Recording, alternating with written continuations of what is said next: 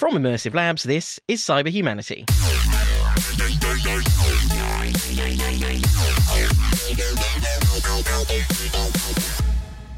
Hello again, I'm your host, Chris Pace.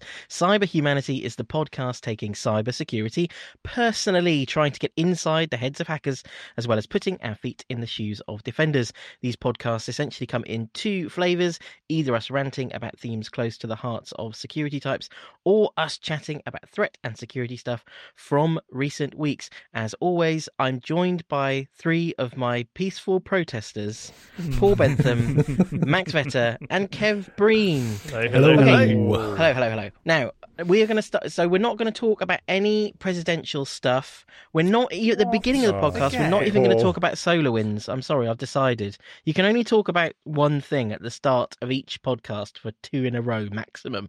Otherwise, it all gets a bit out of hand. We have still got sunburst stuff to talk about, unbelievably, but we are going to keep it until a little bit later in the podcast. Nobody needs that in their I life. don't want to say that I'm sick of hearing. Well, let's just talk about it briefly. Is anyone sick of hearing?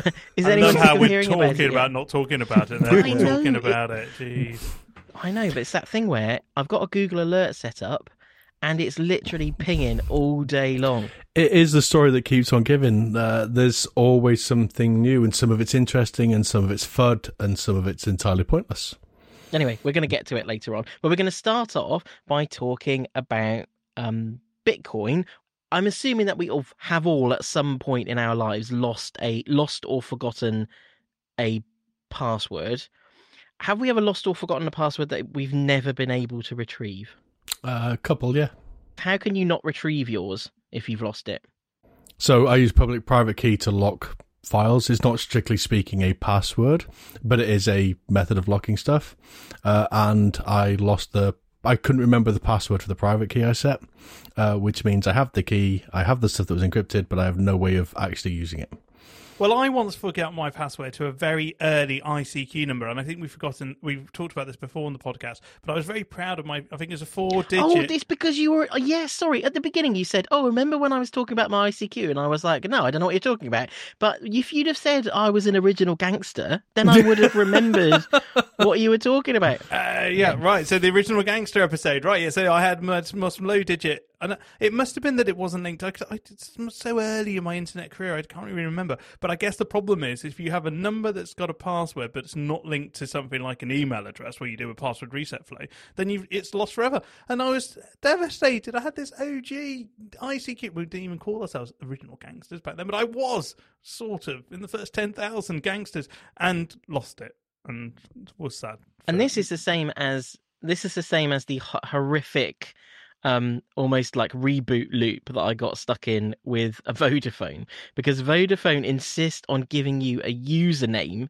instead of just letting you use your email and then when you have forgotten your password you have not only forgotten your password you have also then forgotten your username. And then you have to try to get them to send you your username and then go, through the horrific password reset process. And the whole thing is a nightmare. And just end up going round and round and round and round in circles. Anyway so we're basically saying that we have all at some point in our lives lost uh, passwords to things uh, max do you want to tell us perhaps uh, w- uh, your story it's yeah. So, um, I actually talked. I talked to my mother about this probably about two years ago, and she was like, "Oh, just just phone the bank up and get them to reset your password for you." And I was like, "So the thing about Bitcoin is you are your own bank." So yeah, I I I bought half a Bitcoin uh, as part of. Uh, I was doing a training course, and and you know I was. I I had, I had kind of missed the boat on on mining them, and then I was just interested in buying a few things and then playing with the whole thing. So I bought bought half a Bitcoin for sixty pounds, and then I it was on my phone actually on my app on my phone. I lost my phone, and the backup is secured with a password, and I have forgotten the password. So that didn't that didn't matter when it was like hundred quid, two hundred quid. it's now quid. thirty-four thousand um, dollars a bitcoin isn't it Yeah, so Yeah, you basically so lost 15 grand. you've lost fifteen thousand pounds or fifteen thousand dollars I don't think No, Max no, has quite really, realised that it's 60 quid. fifteen thousand dollars that he's lost. No, I have, I have. I'm. I, I'm I'm currently already talking to some of our team about using their password cracking rigs. A- AWS GPU cracking rig. Get it fired up there. It's going to cost you like seven, eight hundred. What? But if anything, Kev, Kev, how many how many Bitcoin did you have? See, Oh yeah, okay. See, I so was stupid. I was hello, here we very early on the Bitcoin trade. I was mining Bitcoin like very early and I I had 15, 20, 30 coins. Like uh, we were just we were swimming in them. Uh, and Bitcoin hit Bitcoin hit like a hundred pound a coin and we're like fucking a like sell sell sell get myself loads of money so we ended up with like a few grand uh, each because there were there were two of us that were doing it um fast Have you forward actually totted? up- Have you totted that up? no, because I don't want to do that. Let's do it now for him. Let's do it now. Okay, well it's well it's over a well it's over a million dollars, Yeah, I Kev. know. I mean, if I had the foresight to wait 15 years um, and not sell them at any other of the peaks that happened through the time, what you needed to do was be as stupid as me and forget your password, so you could not sell it because I would have sold and it just years forget ago. them and lose them somewhere, yeah. Uh, I don't. I don't think Kev's uh, story is as stupid as yours, though, because the world is full of people who sold before p- peaks and and, and No, I know. I, I'm I'm kind of I'm being facetious. Yeah, he he is There's, not. there's as only one stupid stupid as me. person. But um, Just-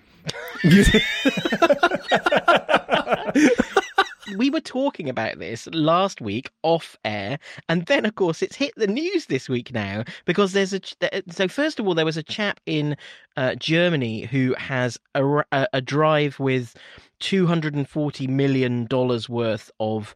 Uh, of Bitcoin, and that then got reported in the in the New York Times. And basically, it seems like there's this little community of people, which Max is actually in, um, who have lost access to their who have lost access to their Bitcoin. And then another story came out that said that the guy, the um, is it the is he Facebook or Microsoft or oh, it's the ex. It's Alex Stamos, isn't it? Uh, that's right, and Who's he ex Facebook security? he is in the process of now recruiting people like Kev and like people who work at Immersive Labs to try and find a way to crack this password so that he can get access to his Bitcoin as well. I think they aren't they doing it so they're looking for side channel attacks on the Iron Fist thing.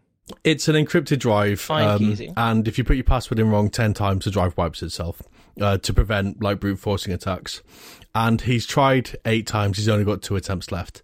So the suggestion was is instead of trying It's like a movie. It's like a movie. instead of Yeah, trying like two more times, We need, we need Bruce Willis. instead of trying a password two more times and like hedging your bets, how about buying 10 of these drives uh, and then going hunting at the hardware level for either a side channel attack or a bypass?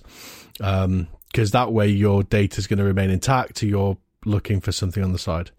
Um, and there's no cle there's no like clever way of doing this like that the Yeah. only way that you can do it is essentially what you can you find some way of breaking the hardware is the only way of actually getting around this problem Uh, yeah, so by, by somehow bypassing uh, the encryption through a side channel attack, and I mean we'll get onto it a little later. There are this has been done for other bits of hardware, so it is within the realms of uh, probability. Of course, Alex Stamos is not doing this out of love. He's he said, "I'll do it for ten percent."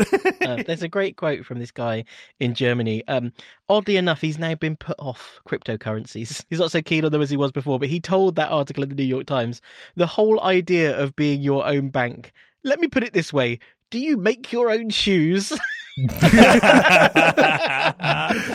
Yeah. German. It's very good. There's 140 billion dollars uh, worth of Bitcoin that's lost. And th- and there is also an interesting um, story about a certain police organization that bought some Bitcoin uh, ages ago to do some test purchases. I think I think from Silk Road, so long time ago, and they just left them there. And I wonder if they.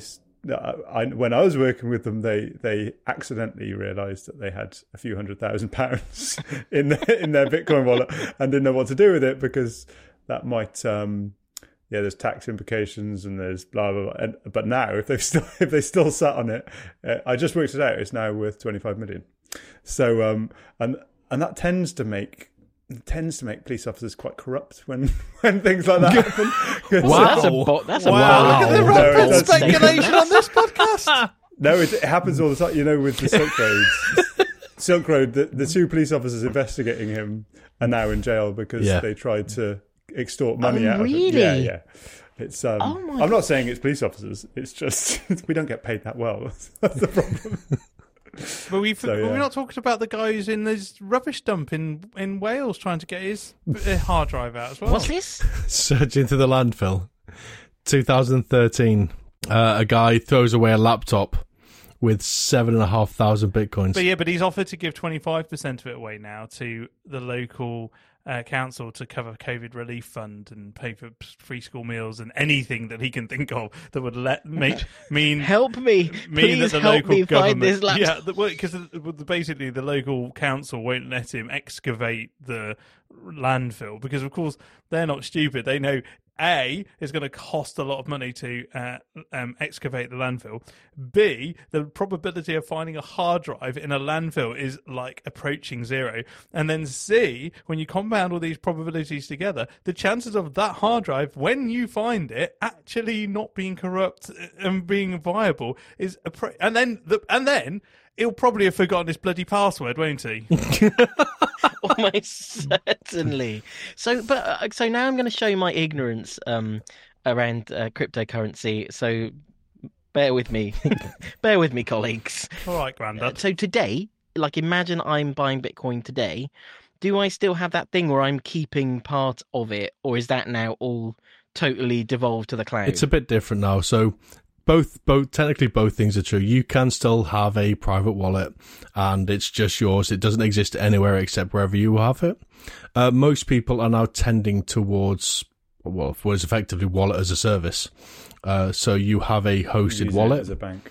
Yeah. um, and you use it like a bank. So I that's what that's what I tend to use. I don't tend to uh, have a local store people- anymore it- because you because it people was lose it, stuff. and the, the- yeah these these all these stories back in the very first days of bitcoin 101 you'd read that all the kind of forums of like oh we're gonna we're gonna take all the banks down and it's gonna be a whole new world order and then they're like oh someone just stole my bitcoin from my a hacker just stole my bitcoin and you're like yeah it's because you, you you don't have a bank. It's like no ba- banks terrible. Oh oh that's why banks are there. So it's kind of like econ- economics 101 was uh, I I have seen the less reputable sites uh, just uh, set themselves up and then just steal all of the stuff that was in everybody else's wallets and hijack Well, that's them what I all. was going That's ask. So, in a in a wallet as a service, isn't that exactly what happens? Like, so you're trusting somebody else to hold your money, which is uh, effectively the dictionary definition of a bank, and then all those ex- are they called exchanges or are they called? Bitcoin exchanges. Uh, yeah. there's and then it and they've all got yeah. hacked, haven't they? uh, no, Oh, there, Mt. there are Gox was all the of them. first one, wasn't it? But, yeah, there are there are yeah there are different ways of doing it. So you can like use it. You can upload an encrypted wallet and like you can keep a backup of your wallet. So like it's not quite as simple. It, there are more reputable exchanges. Um, how do you know? How do you, same. how do you how, a how do you how do you know are stock? It's the same thing. Like you Yeah. you go, you read, you do the research, you spend the time, and then you choose where you want to potentially invest. Uh, I mean, Bitcoin's so unstable anyway that you've got to assume that anything you invest is going to be gone tomorrow because it's that it's that unstable. But the, but it has, as as we showed, it's gone up, right? And so so all these fintech companies who have been building Bitcoin startups, and, and there, there is a lot of money going into them, and now they have a lot more money going into them because because it has gone up. It hasn't gone gone down really o- over time. So it's um so there will be reputable people out there that you can use, but there's also a lot of unreputable as well. The only thing I want to know is what's going to be the future Bitcoin that we can mine now and be like talking about this in ten years' time. Be like, I think it's the technology from Bitcoin that is going to. I I do believe will will change. I think uh, the best analogy I've heard is that it's like um, the internet versus World Wide Web. Like the internet came along, it's like okay, well, we're connecting all these things. That's quite cool for certain people, and then the World Wide Web came along and, and made it accessible to, to everyone, and, and that's what they've said. Kind of Bitcoin is at the at the point where it's like, are we setting this stuff up to for another technology to come along and make it you know change everything from from you know um, accounts and and signing notaries and and the whole insurance industry and the whole law industry and loads of stuff apparently um, could potentially be um, upturned because of the technology distributed ledger. exactly yeah Okay, so I don't know if you heard, but Donald J. Trump um, has been to use modern parlance, deplatformed. Paul, did you did you hear about this? and he's been deplatformed, I think, now from pretty much everywhere. I heard earlier today that he's also been deplatformed from um, from YouTube. And so, what that has meant is that there was a little migration um, uh, of people holding certain political opinions across to a startup alternative social media platform called Parler that we have very tangentially referenced on this podcast before. And then after that, Amazon, Apple, and Google um, have all decided to boot Parler from their platform, um, effectively rendering it homeless. This is a very big political. This is kind of a very big political and tech story, um, and I suppose it, it begs the question. And we've asked this question before: does this devolve too much power to big technology companies like those three? Are we going to get a political examination of every single new thing that comes along and have Amazon, Apple, and Google decide whether they like it or not? I think what's what's interesting because because someone was saying like, oh, Parler's like the, the racist Twitter, and I was like, I thought tw- Twitter was the racist Twitter because, because that's the and, and and what and I think I saw something from Jack Dorsey today saying, oh well, it, yeah, we we did take action this time, but it's a very dangerous slope to go down, and that, and that's the point, right? Is okay, people got killed, and it, it was an insurrection and insurrection, and that's as far as it's got to get before these platforms actually step in because you could argue well, well where why didn't they step in four years ago when when when Trump started inciting violence towards all journalists and all you know it, it, on the other side it's kind of like well they they never step in before and there's been lots of other there has been incitement of violence there's lots of racist things there's lots of misogynistic things on Twitter and everything else and and that, in a way they they've all kind of stepped in now but it's kind of like the Republicans that it's kind of bit too late, right? They they've been standing behind it for four years. But what you're talking about, Max, is what happens when the tech companies deplatform for for reasons that really is now marketing. Like Twitter's been banning people for a long time. So is Facebook. So is YouTube. Um, I think the interesting thing is that you you now let's just get ourselves out of a US centric world and imagine that you're in somewhere else in the world, India, like taking in like at which point do you now put the ability for your senior elected politicians to talk to your their uh, constituents through a like a platform in the hands of an American um, or uh, corporate organization that's going to make decisions about the rules of what can be posted based on their own, you know, Bay Area sensibilities. Now, at that point, if I'm in if I'm in India, if I'm in Brazil, if I'm in well, I mean Russia and China have already done this themselves. They've got their own uh, networks.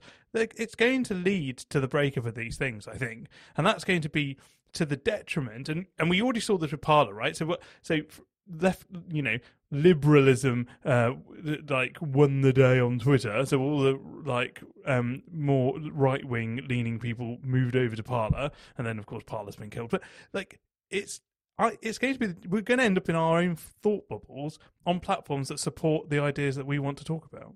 Social media platforms like Twitter and Facebook have allowed us to do that. The internet in and of itself like we were talking about the filter bubble years ago the filter bubble in the was in the context of as a target for marketers what are the things that we show you that you we know you care about? And so therefore when you google something why do you get a different result to what i get? That's been going on for years. And all that we've done now is is kind of taken that on to a level where an individual can decide I want to interact with people who are like minded to me. And so, therefore, I create my own filter bubble, whether I do that inside a platform like Twitter or whether I decide to go and use a another platform somewhere else to do it, or whether I'm a person that skulks around in forums, you know, doing what who who the hell knows what they're doing. But you know what i mean? These places and these dark corners of the internet have always existed. And so the idea that just because it's become part of the political discourse we are more div- we are more divided. Is not necessarily true but what i would say is that there of course are now more users of those platforms. And so therefore the division is more amplified than ever.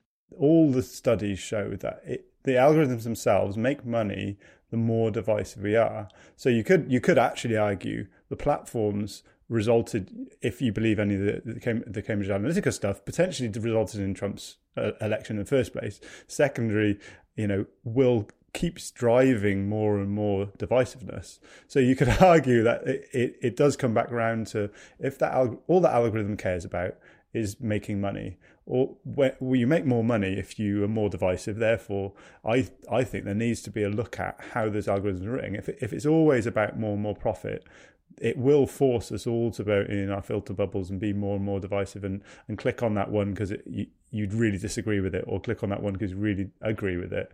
And it is an interesting, it's come kind of full circle really that maybe Twitter allowed Trump and then Trump has gone too far and Twitter's kind of stepped in. But it is, uh, if you if you believe that all that kind of the studies that have been done on that. Just to bring the tech back a bit. So the interesting thing there is the Cambridge Analytica thing. So it's about the how much data was made available to other people. Uh, that's exactly what's just happened to Parler. So in its dying throes, uh, so as it was being uh, taken offline, uh, there would there was a story that came out and a story that hit Reddit and hit Twitter uh, that Parler had been hacked. Um, turns out this wasn't in fact true. Uh, but what people were saying is that at the same time that AWS had said, like, we're binning you off the service, you've got 24 hours or whatever time they gave them, uh, Twilio, uh, which is a online, effectively like an SMS provider. Yep. Web, web to SMS gateway. Yeah, thank you. Uh, they also came in and said, actually, we're going to follow suit and we're going to remove your service as well. Now, Parler used that as a part of or entirely there um, multi-factor authentication uh, and validation and a few other things like that. Uh, so when that service was suspended, the rumor was uh, that somebody was able to create themselves admin accounts, uh, gain access to Parler's backend, and dump all of the data, which seemed to match a couple of tweets of somebody saying, "I've got access to all of this data." Fast forward a couple of days, we now know the correct story. Uh, it turns out that Parler uh, actually has a uh, an IDOR, uh, which will uh, Paul. What's an IDOR? Interdepartmental Offshore Regatta, Kev. what? Well, you know how I like to interject in these podcasts with random things that I like to talk about. When I was a civil servant, I went on an interdepartmental offshore regatta, but the Daily Mail was not very happy with this. And uh, well, I can't think why. Which departments were involved in these shenanigans? the posh ones. well, at this particular time, the passport office um, were were part of it. They, they, they, there was like all kinds of government departments. What was really interesting because we were talking about this just re- uh, just previously about this kind of thought bubble, but of course, people that, these kind of filter bubbles, thought bubbles that you get stuck in, we've been in these for years, just based on the papers we read. So all the Daily Mail people who read the Daily Mail, they hate government waste and they hate government departments, and of course, it makes them very very angry when civil servants enjoy a booze fueled regatta on taxpayers' expense expense with a beautiful picture of yours truly drinking his Bombay Sapphire gin, which I had paid for. Thank you. Anyway, so that's what an IDOR is. No, Kev, what does an IDOR really? That was a that was crazy. What does an IDOR? What is an IDOR really? In web application vulnerability parlance, uh, it is an indirect object reference, which basically means my version's better. Uh, yes. um, so if you've ever tweeted, you'll see that your tweets have numbers. Uh, that's an ID, so it could be referenced. Um, turns out uh, that Parler uses completely sequential uh, uh hmm. numbering system. Brilliant. Uh, there's no control over access to those, so you could just start at one uh, and just and fetch everything, everything uh, Ooh, all the way through to good. the end. Now it gets worse. It does get worse. I'm now so this excited about this story. So this wasn't a hack. So this was somebody just accessing the just data in a way every that data, all the data. Um, but what was also stored there? So what modern? Uh, we'd learned this. We must have learned this like at least a decade ago. Uh, that when you take a picture on your phone, it embeds a lot of metadata, like your geolocation, the phone, and other bits and pieces. Uh, and most modern platforms, when you upload that, and Parler is, does this, when you upload it, they strip all that data out and put a, a safe version up so that people can't track you, uh, stalk you over the internet. Uh, turns out Parler didn't actually delete those. Uh, but there's there's more. There's more. Oh, it's great. Um, It's great. so, um, so he's got all that. He pulled all of that as well. So all these images with all the geodata in them, uh, and then it keeps going, and you're getting more. And Parler were told, like when when the platform, when uh, Google uh, and Apple's they went up, they said, "What we need you to do is we will consider leaving you on." I didn't understand. Kev, can you stop saying Google on the podcast? Can you just stop saying it? Or turn her off or something. Um, so what happened uh, is Parler were told, uh, we need you to filter. Like, we need you to delete stuff if it's inappropriate. And Parler said, all right, we'll try and do that. Turns out they didn't actually delete anything. They just marked it as deleted. Uh, so it wasn't visible. So we recovered all of the deleted things as well, uh, which is the stuff they were told to go. Uh, and that's all now public. Uh, and people have been mapping it, and they've got the names of the individuals with their GeoIP of them in the in the Capitol Capitol. building. Amazing. Uh, and like it's there's heat maps of tracking their movements across the Capitol, doing all this. Like it is just a cluster. Uh, and there's a lot of data there, uh, and then they went offline. Um, so It was it was brilliant during this whole thing because I was obsessed with it. I was obsessed with it. I was on Twitter. I was reading all the tweets about it, like and the the sequence of how they how people because it caused the the CAPTCHA was broken at one point, so that didn't. So there was no check to people. So people were scripting the sign up before they before they found this IDOR uh, vulnerability or you know but poor coding practice. They had flooded Parler, so Parler was already now dead on its feet. Of course, you didn't need because of the Twilio thing. You didn't need to prove your identity, so people were just in it. And of course, then there was everybody was just like making fun of all the like stupid racist posts that are in there, and that was that was hilarious in its own right. And then they found this, but of course, the internet then clubbed together, and people were scripting. Such a massive community effort. I know it was one particular person that was doing found the vulnerability, but he he shared all of his scripts on uh, GitHub and open source them all, so that they could parallelize the download of it and share out getting the kind of um, uh, chunks out of this data because it's, it was terabytes and terabytes, and then to sort of um, uh, crowd source and crowd share the storage costs of doing this kind of mass archiving uh, activity, and then they're sharing the um, EXIF metadata, so then people can then go and do the kind of heat maps.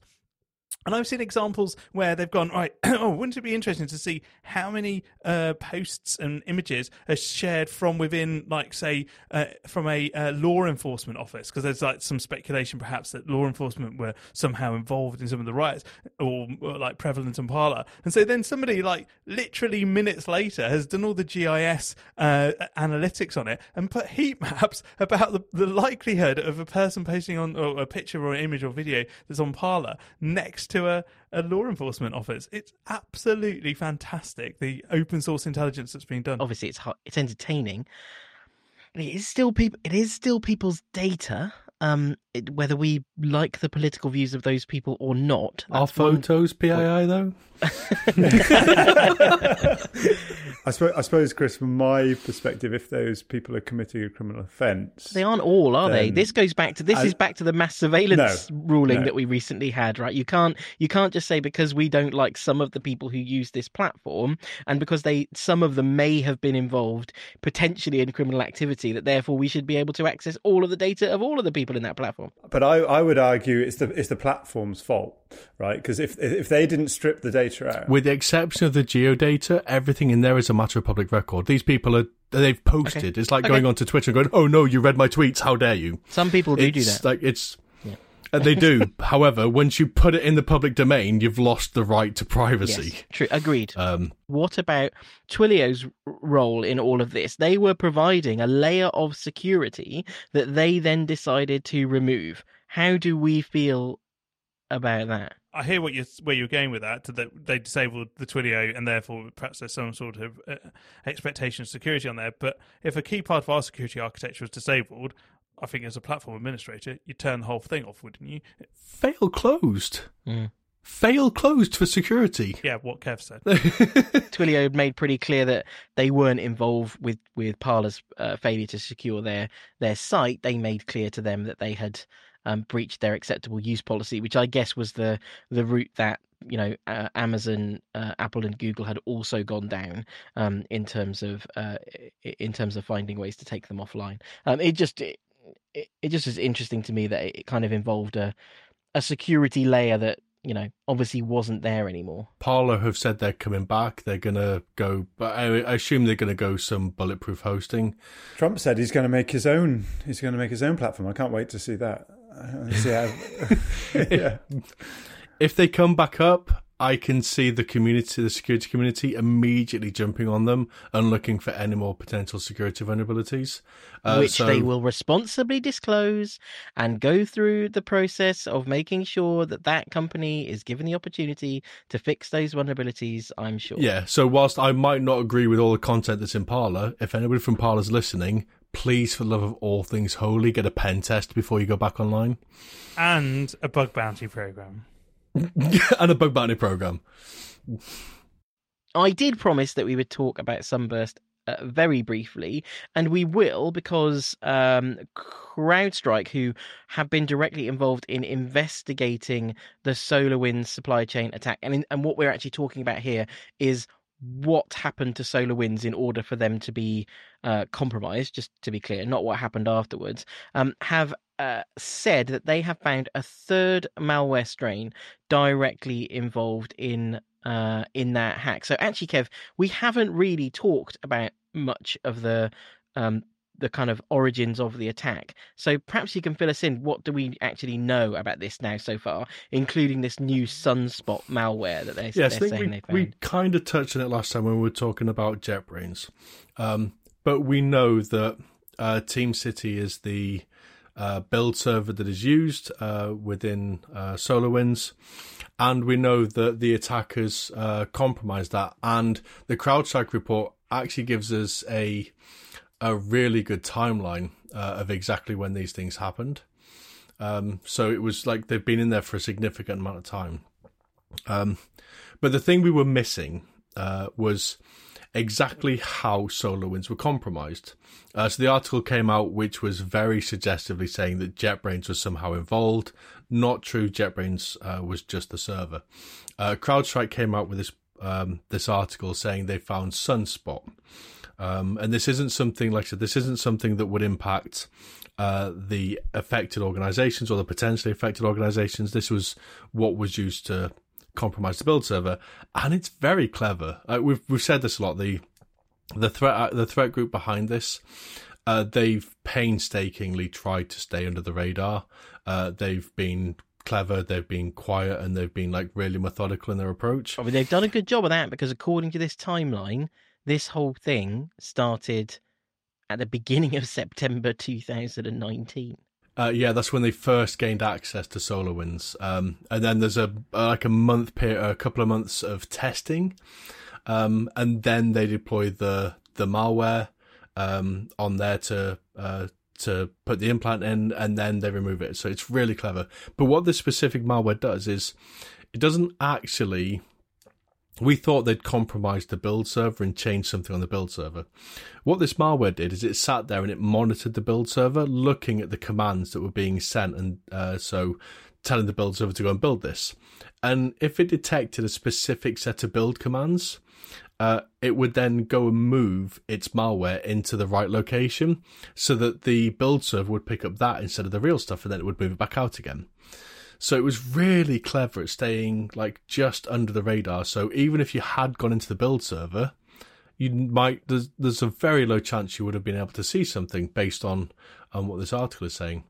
Um, and then uh, once it was out, uh, once they'd affected enough people, they just removed the malware, which effectively removed uh, the uh, the build server from doing anything more. Like, it's really interesting. Almost two months of testing time, so they were prepared to wait it out for two months while they while they tested to see whether what they'd built would work on that on that build server. Yeah, and I think we've actually got examples of the stuff they used to to test code injections with. We can see very early on where they built a a class in the DLL that was completely empty, didn't do anything, uh, didn't function at all, but did exist. Uh, so that um, like I suppose the attackers actually had a licensed Orion build server somewhere and were looking for that coming all the way through the supply chain. And then when it did, it's like, hey, that works. Uh, let's start staging some actual stuff in there. Like, really interesting, uh, super clever stuff. And what is this? What is this SolarLeaks thing? Uh, we're going to buy all the data, Chris. It's a million dollars. Sneezing. It's a website that's on the internet and on the darknet. Um, and basically, on this site, uh, if you believe what it said, which I can't say I do, uh, we are putting data found during our recent adventure for sale.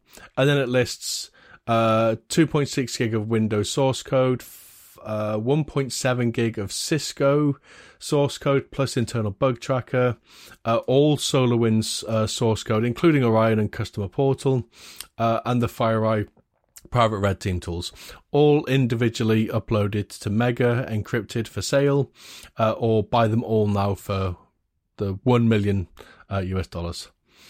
Um, and that's it. I mean, there's no proof. Um, there's no. I mean, of all the places they've been, like we know they were in DOJ and they got three percent of mailboxes. That's the thing you leak, not the FireEye tools, which FireEye have. Yeah. Plus, they've undervalued it. And and also, so where are they? Where are they? Like, how are they publicizing this? Are they also publicizing this on forums and stuff like this, or like what are they? What, who who's the target? I'm just I'm confused. who's the target market for this? I don't know. Now, what I will say is, I could build this in a couple of hours. Like, there's no proof in there. It's file names of a nondescript size uh, that have been encrypted with a key that doesn't prove anything.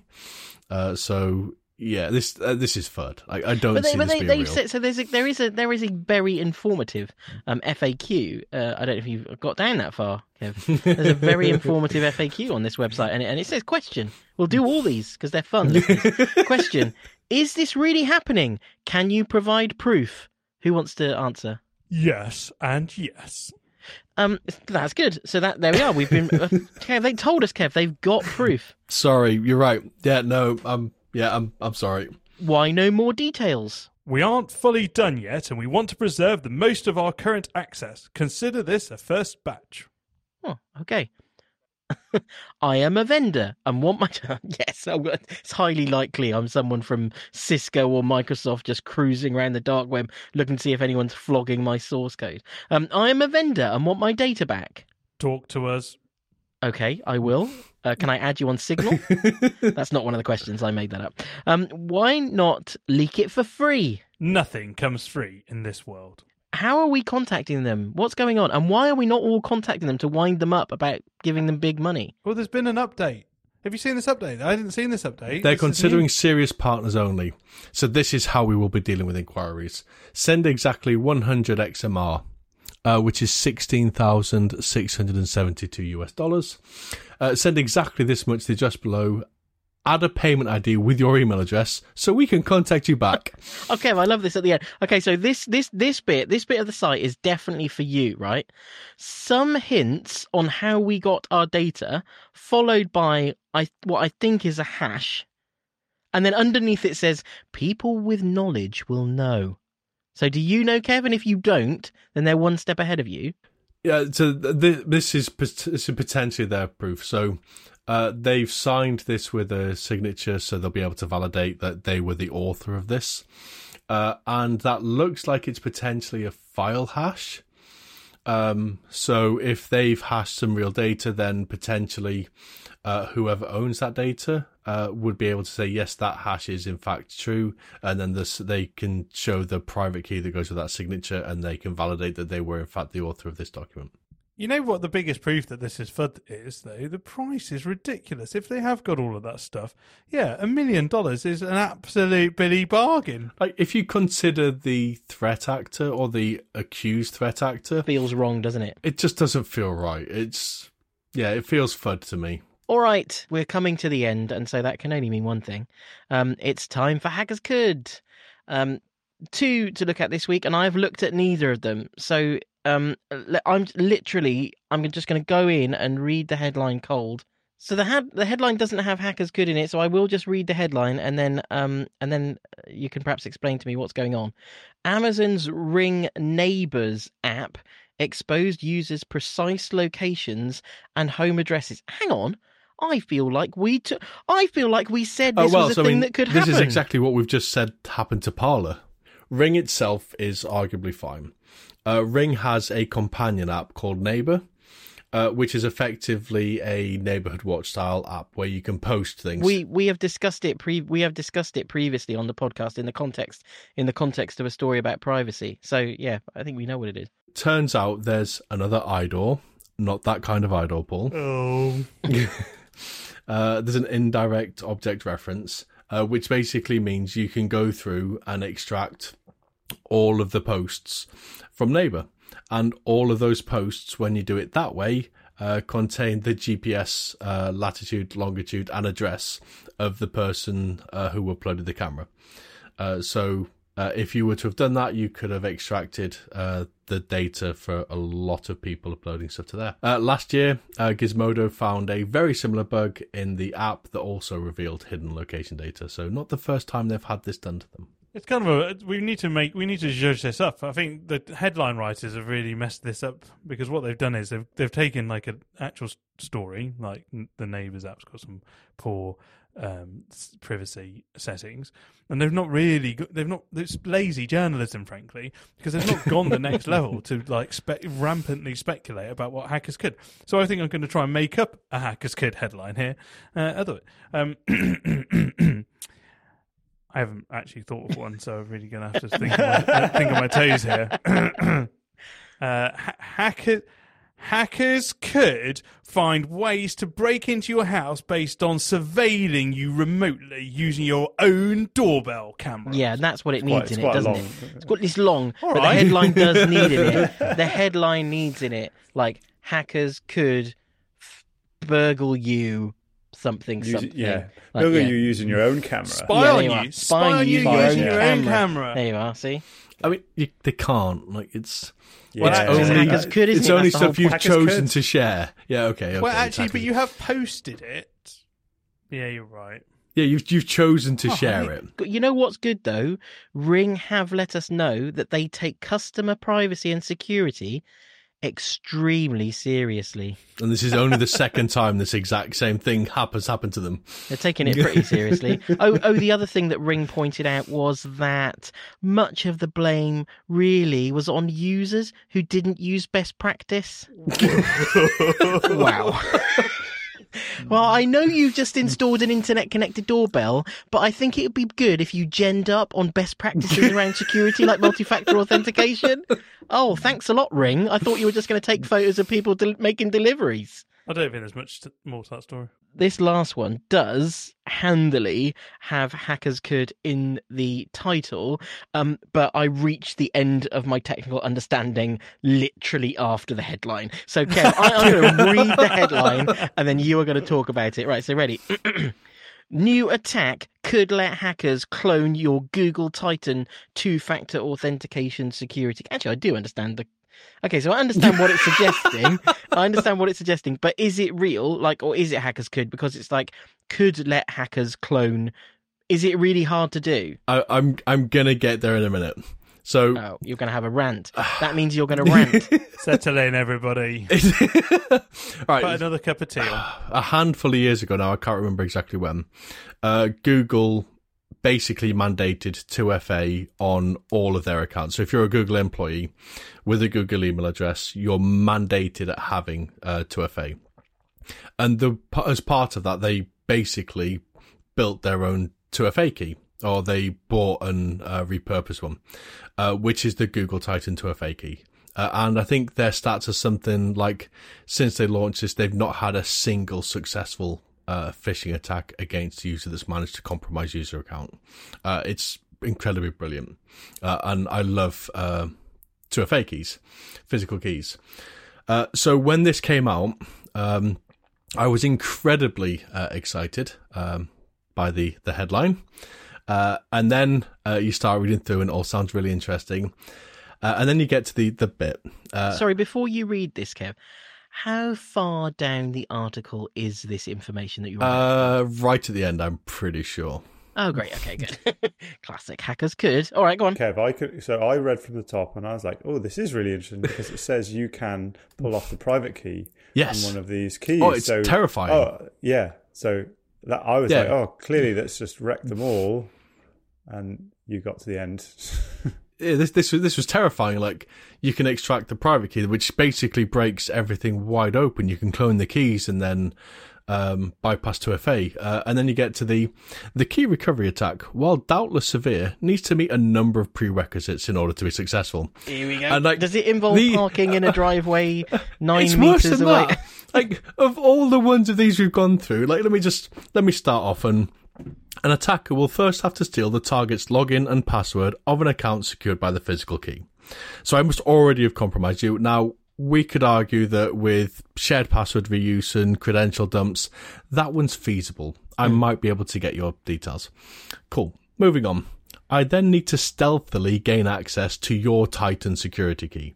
I need to get it off your ah. person. All right, we're getting we're yeah okay maybe I can get close enough to grab it off you.